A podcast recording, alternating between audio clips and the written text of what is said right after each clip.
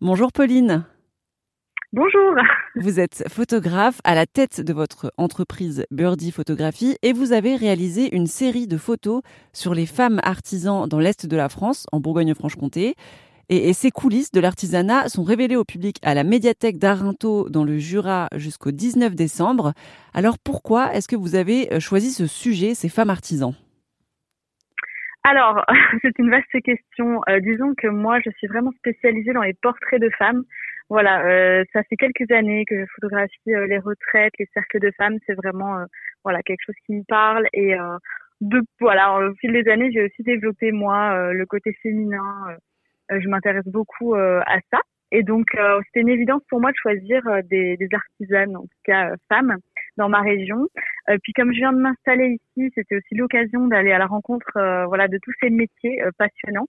alors, j'ai beaucoup, beaucoup de passion, mais je trouve ça très, très intéressant. les gens qui travaillent de leurs mains avec des techniques anciennes, avec des matières brutes et nobles.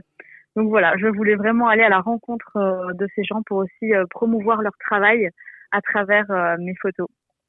Et est-ce que dans le Jura, vous avez eu euh, euh, beaucoup de choix? Vous avez découvert qu'il y avait beaucoup d'artisanat? euh, effet, c'était assez étonnant pour moi parce qu'on est assez isolé en termes de localisation, mais en fait, il y a beaucoup d'artistes, beaucoup d'artisans dans notre région qui s'appelle la Petite Montagne.